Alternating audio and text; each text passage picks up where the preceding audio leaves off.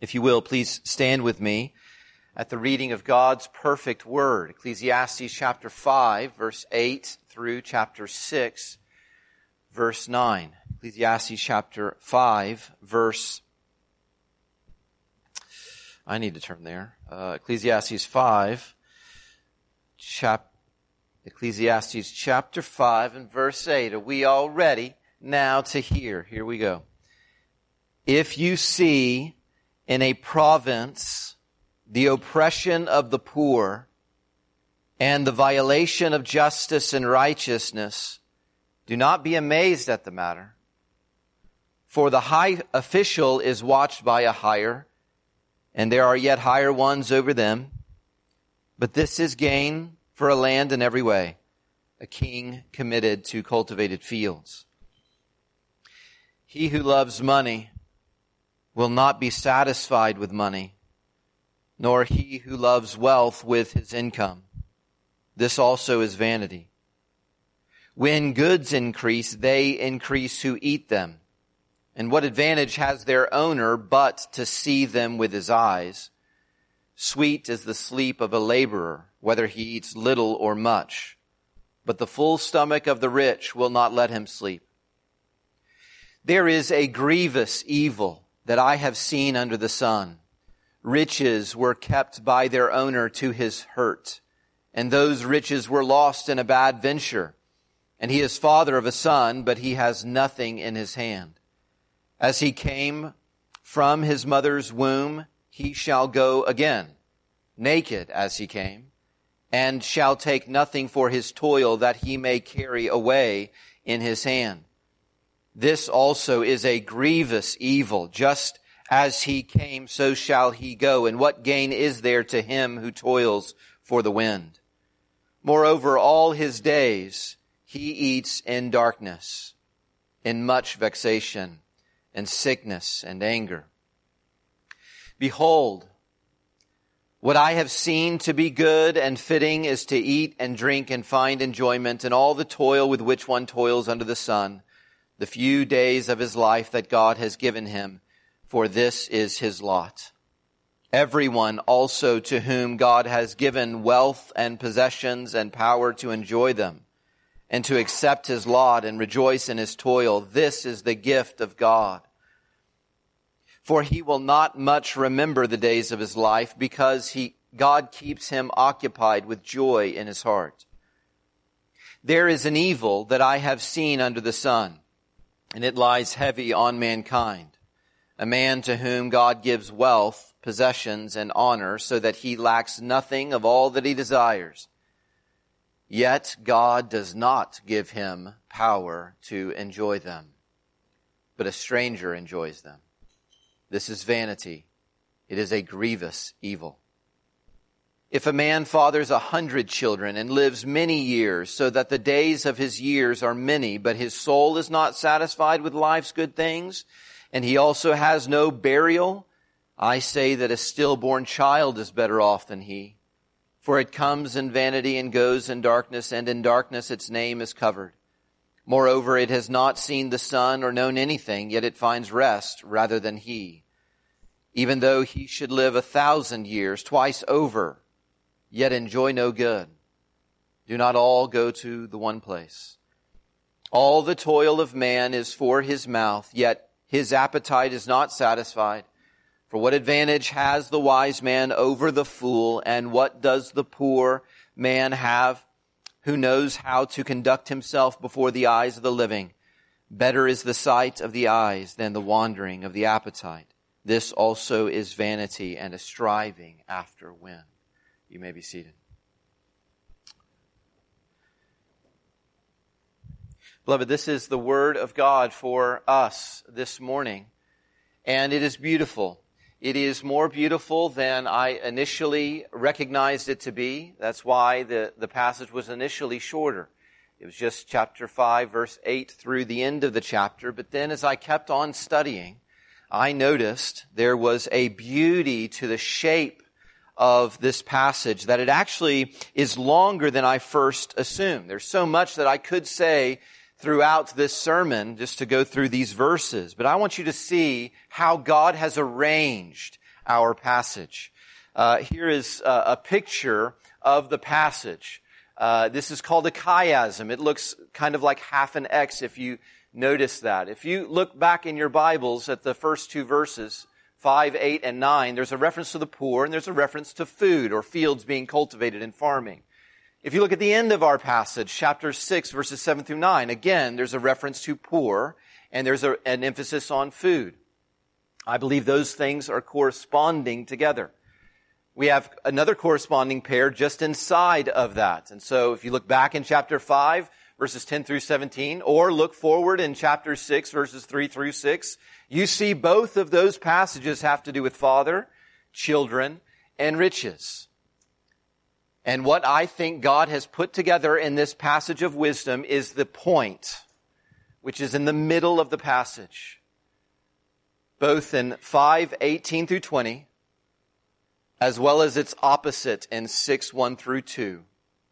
There is an emphasis on God giving the power to enjoy what, what life He has given to people or withholding that power to enjoy. I believe God has arranged this material in such a way that we are to see the point of the passage is right there in the middle. This is important for us to understand if we're to understand happiness. That God gives the power to enjoy whatever good He has granted to us. Under the sun, which is a key phrase in the book of Ecclesiastes, is this reference to life lived without regard for God. The, what, what most people in the world live their life with, without any consideration of God, as if everything that is under the sun is all that exists. And under the sun, happiness is found in hoarding commodities. That is the perspective of all those who do not give regard to God. Happiness can only be found if I will gain and gather and hoard for myself commodities. A commodity is, is a resource whose value is determined by its rarity or, or its supply. So, so you think about one commodity in particular that's emphasized in our passage, and that is money or gold. That is the commodity that can gain you the rest of the commodities. If you have enough money, you can get power, happiness, food, position, pleasure, happiness. If you have enough money, maybe you can get the right spouse and then get the right family who will love you. The name of the game in this life under the sun is the more commodities I have, the more happy I'll be. And I want you to recognize this temptation in your heart. It's in mine. Don't you just naturally assume your life will get better if you get a little more power. If you get a little more stuff. Isn't that what's missing? Is that thing that you want? If you, if you can just get a few more key people in your life who love you, let me persuade you with the New Testament. In the words of our Lord, when the gospel goes out, it reaches different kinds of hearts, and there is a kind of heart that lives like Christ belongs to him. But in the parable of the soils, what does it say? The cares of this world and the deceitfulness of riches choke out the gospel in many who live their lives in church. So, beloved, let us consider God's word. And here is the point of the sermon. Joy is the most precious commodity under the sun. Joy is the most precious commodity under the sun. Joy is like happiness. It is not identical to happiness. It is better than happiness. Joy is something nothing in this world or all of this world cannot give to us.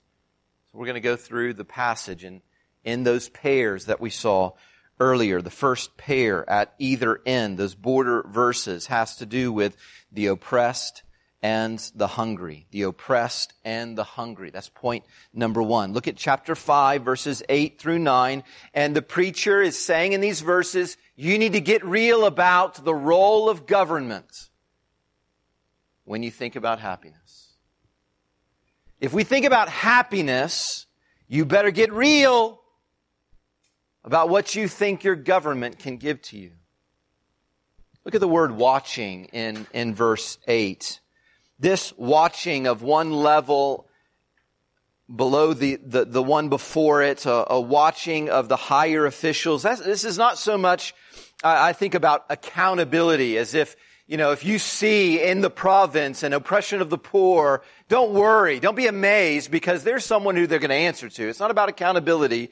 This, I think, is brought out better in, in, in some translations. This is about a, I got your back kind of bureaucracy. It's the idea that don't be amazed if you see uh, uh, uh, injustice in your small town from the leaders there because their superiors, well, they're corrupt just as well. They're looking out for them. Chapter 5 verse 8, um, it, it, it, it is, is, is communicating this idea that even though the poor may be doing all the work in those cultivated fields, they may not have much of a portion left once the powers above them take their double portions. And the preacher says, don't be amazed at that. He says, don't be unrealistic here. Don't be the kind of person who insists on your rights under the sun. Chapter 5 verse 9 makes the point that a bureaucracy, after all, is better than autonomy. E- even if uh, the, the, the people in power, it's just corrupt, corrupt, corrupt, corrupt, all the way up the line, that's better than you just being on your own. Just understand that there's some blessings there when a king is, is committed because he eats from those fields as well. Yeah, he may not be leaving much for you, but if he's interested in those fields being cultivated, that will give you food, even if it's just a little. Church, be wise about the role of government in our happiness and in our unhappiness. I want you not to read verse 8 and just apply it to the governor of California. The founding fathers of our great nation lived under the sun. This country, great as it may be, well, let's just grant it. Let's say that this is the greatest nation in history. We can apologize to Israel later. They actually had a leader that was sinless, God. But let's just pretend that America is the greatest nation in history. What kind of award is that? That, that would be like looking for the world's best athlete at the biggest loser house. You, you understand what he's, he's trying to communicate you, to you and me about being wise. Ecclesiastes is showing that every campaign promise of every candidate, every promise is made with a wink. They can't deliver. Did Obama really bring us hope again? Is Trump really going to make us great? No. America is great. I'm grateful for it. But America is great just like people are good. Like, like in comparison to other people. And that's not necessarily saying all that much. Even the writer of Ecclesiastes, the king of Israel, answering to God, governed under the sun. I mean, this author had how many wives? This author, how did he get all of his wealth? Christian, let us wait for another kingdom, a better one. Let us place our hope in a holy nation and let us be unshaken by whatever happens, favorable or not, in November. Let me give you three ways that we can pray or we can respond to this wisdom in these first two verses. First of all, we should receive every exception to injustice. Whenever we see a glimmer of justice in our government, we need to receive that according to this word as undeserved and unexpected. The second thing is we should, at least in our country, we get to vote. We should vote for just leaders. We should vote for candidates who will bring about the most good as defined by God. And we should pray for God to move our leaders to be just and good. But third, we should not be amazed when decision makers get it wrong. That's what it says. Don't be so shocked. Don't go off on Facebook and rant about whatever side and just show everyone who's watching that you care more about government than you do the gospel. That you haven't listened to God in Ecclesiastes who said, what, don't be amazed at corruption in government. Don't be amazed in the province, he says, in Graham. When our decision makers get it wrong. City council, tax assessors, school board, don't be shocked. This is not the kingdom of Christ. But then there's the other half of, of this, this point being made at the end of our passage. Looking down in chapter 6 verses 7 through 9, get real about happiness when it comes to food. I'll just make this point quickly. The fact that your appetite wanders and it cannot be satisfied. You should get real about what kind of happiness your food can give you because you're gonna need it again. And that simple observation that you're just going to keep on needing meals should change the way you experience wanting more food now or better food now. That's not the worst thing in the world. Joy is the most precious commodity under the sun. Point number two is this middle section. And it's about rich and empty the oppressed and the, and the hungry, teach us something about happiness. What we should also learn about happiness is the rich in these passages are empty. I'm going to cover chapter 5 verses 10 through 17. There we'll see the point that lovers of money will lose. But then I'm going to look at chapter 6 verses 3 through 6 and there the point is riches cannot buy you rest. First of all, chapter 5 verses 10 through 17, lovers of money will lose. And in these verses, I see four examples of how lovers of money are, are described as those who will lose. Number one is in verses 10 and 11. Look there. If you love money, you will lose the goods that you gain. You see the point there in verses 10 and 11 that if you get more stuff, that is just going to result in more managers of that stuff. Those who gain in or increase in goods, verse 11, they increase who eat those goods. In other words, get more money. Well, you got to share some of that with a financial advisor get more money, get a bigger house. Can't clean all that yourself. Who would if you got all that money? Share some of that with a housekeeper. You're going to need a gardener out there. And here come the freeloaders to the people who have money. It will be, you will lose those goods that you gain. Secondly, verse 12. If you love money, you'll lose sleep. Here it's clear, rich foods that you can afford will frustrate REM. You won't be sleeping all that much. You'll have an upset tummy. Number three, verses 13 and 14. You love money. You will lose investments and inheritance. You will lose the investment on a bad venture, it says. The, the markets under the sun are volatile, aren't they? I don't care how much of an expert you are. God ensures that everyone who will not acknowledge Him alone as God, and that includes those whose God is money, to whatever extent we're seeking happiness from money, God won't suffer that. And so He ensures the misery of those who live like that and will cause the markets to turn and you to lose your investment but also you'll lose an inheritance.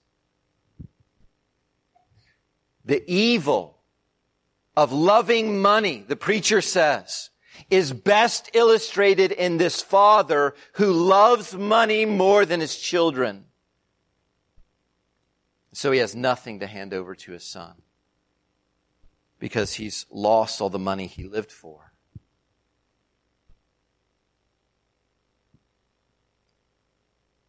You can imagine if, if, if your focus in life is to pile up marbles, then you're also going to be really fearful of them falling and rolling all away. The same goes for anyone who's focused on stacking up money. It's all their focus to the point where they just keep on missing family night. They keep on missing church. How many games of their child's do they miss? But fourth, in verses 15 through 17, lovers of money will lose everything. They will lose everything. And that's pictured in them being ashamed and being alone. They're ashamed, verse 15. Naked they came from their mother's womb. Naked, they will leave this world. No matter how much they filled their hands with, they will not be able to carry any of that out of this life. You should know what the preacher knows, and that is that nakedness is symbolic. It's a symbolism in, in, in the Bible of being exposed. This is why you feel ashamed when you're naked. It's this picture of how, how we cannot hide or this person who loved money will no longer be able to hide the sin of their greed. They'll no longer be able to persuade anybody that they did it all to honor God-given wit or God-given skill. And that's why I'm pursuing all this money because I'm just so smart and I've got the ability and, or I'm doing this to bless others. No, no, the nakedness here is exposing their shame. And when they die, death is going to usher them out of this world naked without any tokens of their wealth or any tokens of their achievement. And then living for wealth and living for achievement when they're dead and naked and all is seen for who they really are, it will prove what a shame that life was. They'll lose everything. They'll be ashamed in verse 15, but verse 17 says they'll be alone. If you love money, you will end up alone. Loving money is a sin that the world understands and promotes. And your parents may be proud of you for all you're achieving. And your wife may really support the comfortable life you're giving. And your children for a while are going to like all the toys. And the shareholders are certainly going to support you working all hours of the day. The world understands this. The world supports this. But don't be a fool. Don't just keep on working. The preacher says what that leads to is eating in darkness.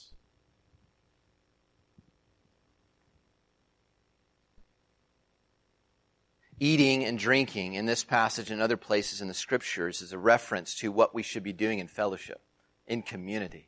Here, the point is made you eat in darkness if you love money. Because you gotta get up before the sun if you're gonna make enough bucks. And, and you shouldn't clock out until the family has already eaten. All the kids are in bed, wife's in bed. And so you eat by yourself in the dark every day, all your days. If you love money, the preacher says, you will be full of frustration. Why am I so alone? You'll be full of anger. Why don't they want to spend time with me when I give them so much? And we just heard this from the New Testament as well.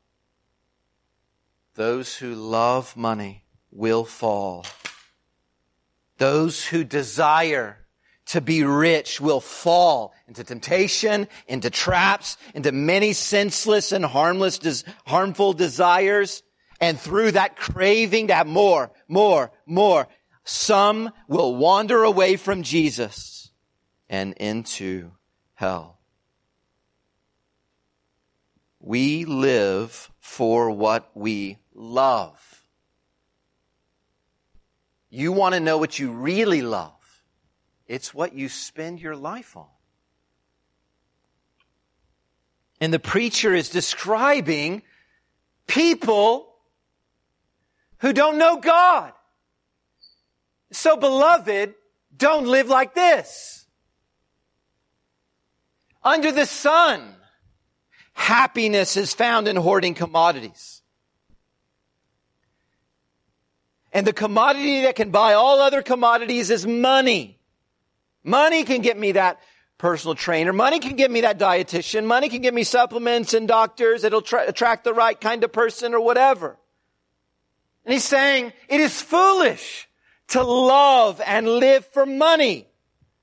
Because the preacher says, isn't it just so hard to get? By the sweat of your brow you will eat. And it's so easy to lose. Got a sure bet. All gone.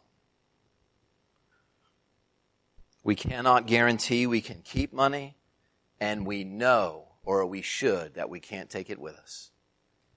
Beloved, look up. The preacher is calling us to look above the sun and consider who is the real owner.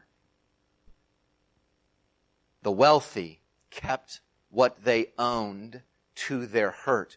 Who is the real owner of our wealth? If we will not acknowledge him who gave us all that we own, then we will be owned by our possessions. We need to acknowledge him. We need to think like him about money. We need to use our money the way that he wants us to. He calls us more than to make money to love people. Money is a means. It is never an end. It's a means to that end. It's a tool for the greater task of knowing God and serving God or your life will be wasted. It's, it's a tool to bless others to know God better. So does your money work for worship?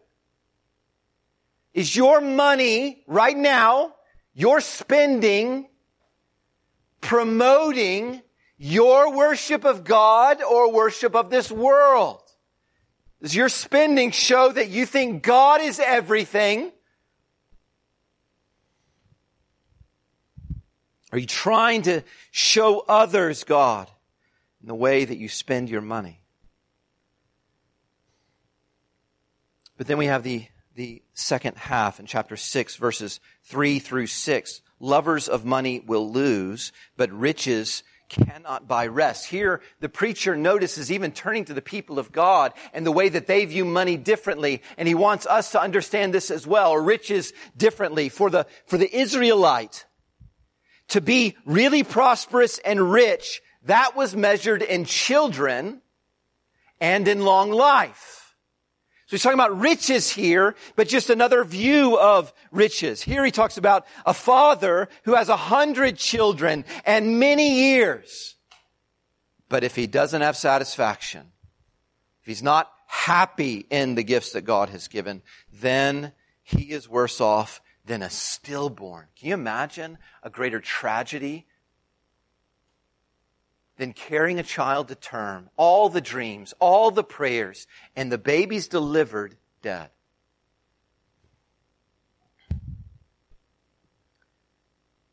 The stillborn baby is better off than the man who lives 2,000 years with hundreds of children because the stillborn baby knows rest. The stillborn baby does not know by experience the world's evils and how this rich man should have been happy, but he's not. Joy is the most precious commodity under the sun. Point number three is the main point. Point number three, chapter 5, verses 18 through 6, verse 2, is the main point. Empowered to enjoy. Ecclesiastes, remember, it's explaining to us how our world has gone wrong from the one that God had created. And it's as if we get to the middle of our, the garden of our passage, and there we find the tree of the knowledge of good and the tree of the knowledge of evil. God tells us, you see that in these verses, what is good, but then on the other hand, what is evil? Are you listening to Him, or will you be like Adam and Eve and not listen about good and evil? chapter 5 verse 18. Behold, what I have seen to be good and fitting is to eat and drink and find enjoyment in all the toil in the few days of the life that God has given. This is our reward. And then chapter 6, this is the evil. There is an evil I have seen under the sun. It lies heavy on mankind. A man to whom God gives wealth possessions and honor so that he lacks nothing of all that he desires, yet God does not give him power to enjoy them. The opposite was said of the one back in chapter 5 verse 19. What is good is for God to give you power to enjoy what he has given.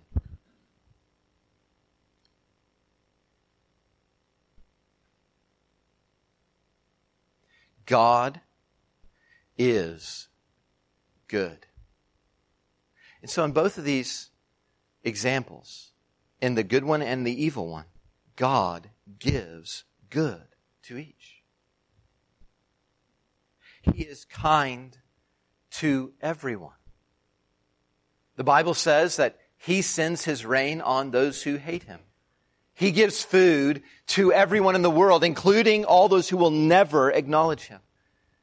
This is a reference to common grace. He has been good to the one in 518 through 20. He's given food. He's given possessions. He's given wealth. He is good to the one who experiences evil. In chapter 6 verses 1 and 2, he's given food and wealth and possessions and honor. He is kind and everyone in the world experiences in a common way God's grace because he is gracious. The fool imagines, look in chapter 6 verse 2, if I can just get everything on my wish list, he gets all that he desires, the meaningful career, he gets the raise, he gets the good looking spouse, he gets the healthy children, he gets the boat, he gets the respect. And he thinks, if I get it all, I can be happy. Listen to me. The commodities of the world can make you happy. The commodities of the world can make you happy for a while. It must be thrilling. I mean, to be able to go on these grand vacations and eat nothing but rich food and to never have to actually make those or make that food or, or wash the dishes, to, to go, to, to, have beautiful cars that never, never break down. I mean, it, it, the commodities of this world can make you happy. But happiness is like everything else in this world. The text says it is vanity, it is vain, it is, it is passing away, it is empty whatever happiness it gives. Ecclesiastes is reminding us that sin will throw you off the scent of true satisfaction so that everyone in the world is searching in all the wrong places for real happiness. So this point is made just crystal clear. You were never meant to seek satisfaction in creation, but always from the Creator. Who's the difference in the middle there? It is God and what He gives. Joy is the most precious commodity in the world because so few get it and there is no resource in the world that can afford it joy. Like happiness, but better joy. Here's the definition. The deep and abiding satisfaction of soul that is granted to those who trust that God is good. This is joy. I'm going to say it again. It is the deep and abiding satisfaction of the soul that is granted to those who trust that God is good. What good is it if you get all you desire? That's explicitly said in 6, 1 and 2. To get everything that you have lived for and have no joy in it. You can testify. How long did that thing that you just had to get, how long did it satisfy? How long did that medal or that title fill you? If you are going to have joy, God must give it. We need a good God or the entire world, all the population will only ever be miserable. How do we get it? We know who gives it. But look at the text. Look at chapter 5 verse 19. It says how we get joy. Look at chapter 6 verse 2. It makes the same point. How is it that we can get joy? To have the most precious commodity in this world, to have something that only some have, you must have something else to get it. You have to have power.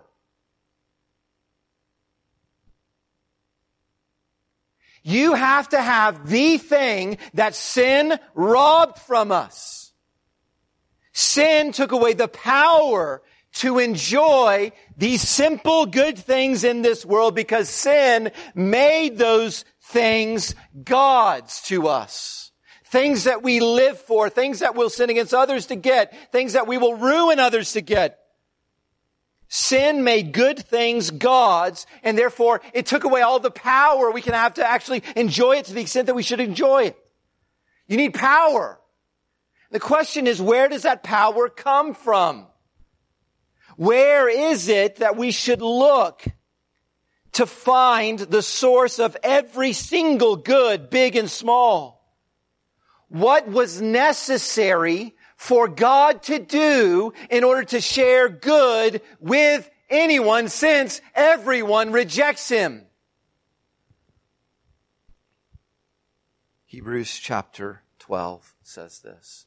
Look to Jesus, the founder and perfecter of our faith, who, for the joy that was set before him, endured the cross, despising the shame, and is seated at the right hand of the throne of God. What brings joy to Jesus? What is it that brings deep and abiding satisfaction of soul to Jesus? Did you hear it? It is forgiving sinners. It is rescuing people from eternal misery. After a death, a life lived against him and death in our sin, it, it is a joy that is like a carrot being waved in front of him. It, it, it's, it's being raised beyond the shame of the cross and then giving his inheritance from the Father and sharing it with others who do not deserve it. That brings him joy. So much joy that he says, I will be willing to endure my Father's righteous eternal anger on the cross. I will be willing to endure all their blasphemy, all their lies, all their mockery. I will be willing to endure the cross's cruel pain if I can have that, a people for my own possession who know my love, who have forgiveness because of my blood, who can share in my home and know my Father, I will endure it all for that kind of joy. Listen, there is only one way that God can be good to anyone ever. And that is if Christ buys it with blood. And even if you don't know Jesus as Savior, you are still benefiting from His cross and you don't even know it. I don't mean that you're saved. You don't get the best good. No, if you live your life receiving all the good that God does give to you, because every single pleasure that you have and that I have, whether you're a believer or not, everything that is good, every kindness that we've experienced has come from someone else. But the best good is the Son. And you can have that. But to have it, you've got to stop working for the bread that is ruining. And you've got to look to the Son who was given from heaven and turn from your sin and living without Him and disregarding Him and trust in Him and you will have the best. You will have joy. Let me close us briefly. Three things. Three words to the wise of how to live for joy. First of all, you've got to ask God for it. Do not ask of the things of this world what they cannot give. Stop looking to those things. You've got to ask God.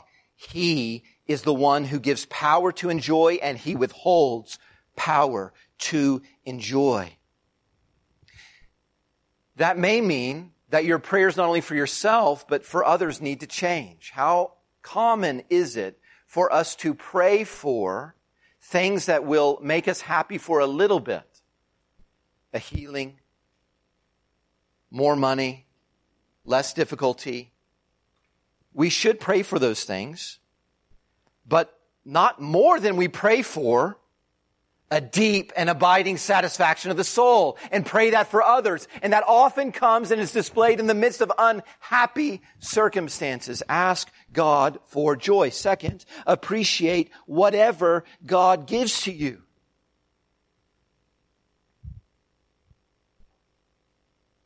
Do not trade joy for happiness.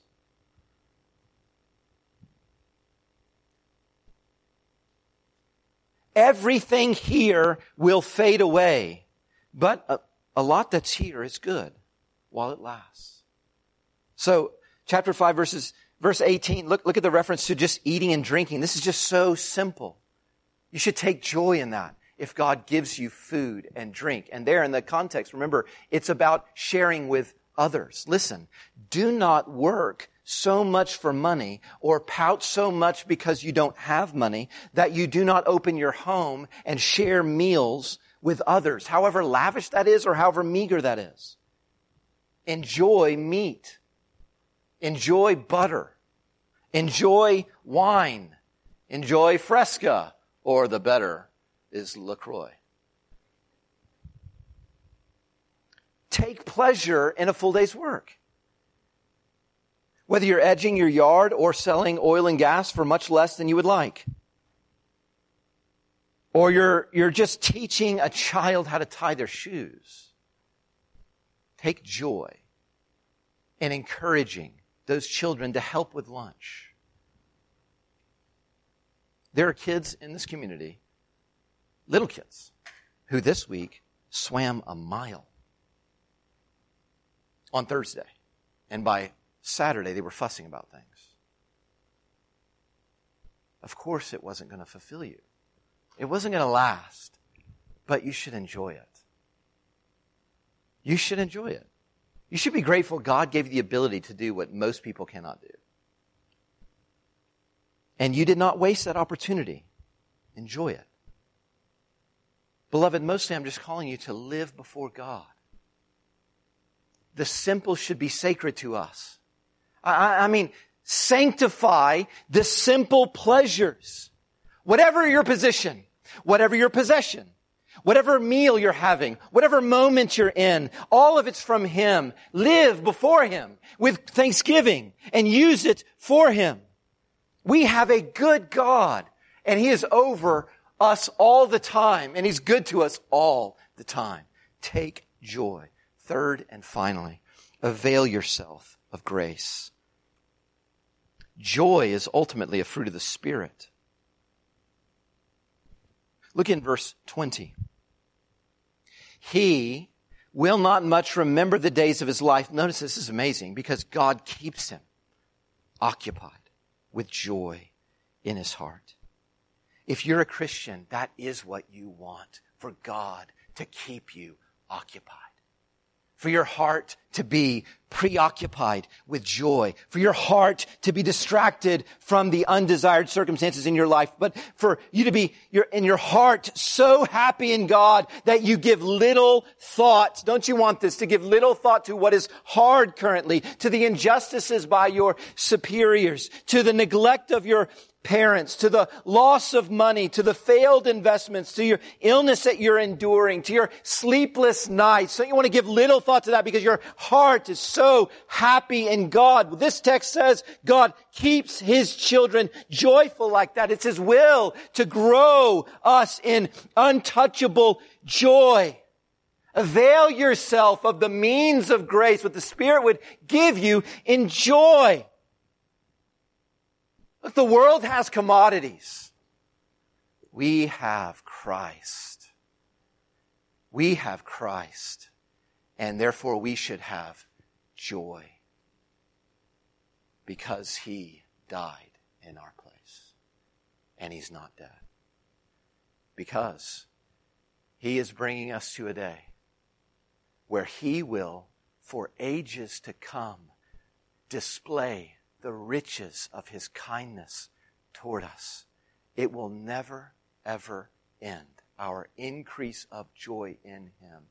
Beloved, set your hope fully on that grace that is coming in Christ Jesus. Father in heaven, we pray that you would cause this word to find a home in our hearts, that we would know that joy is the most precious commodity under the sun and that it was bought by the blood of our Savior.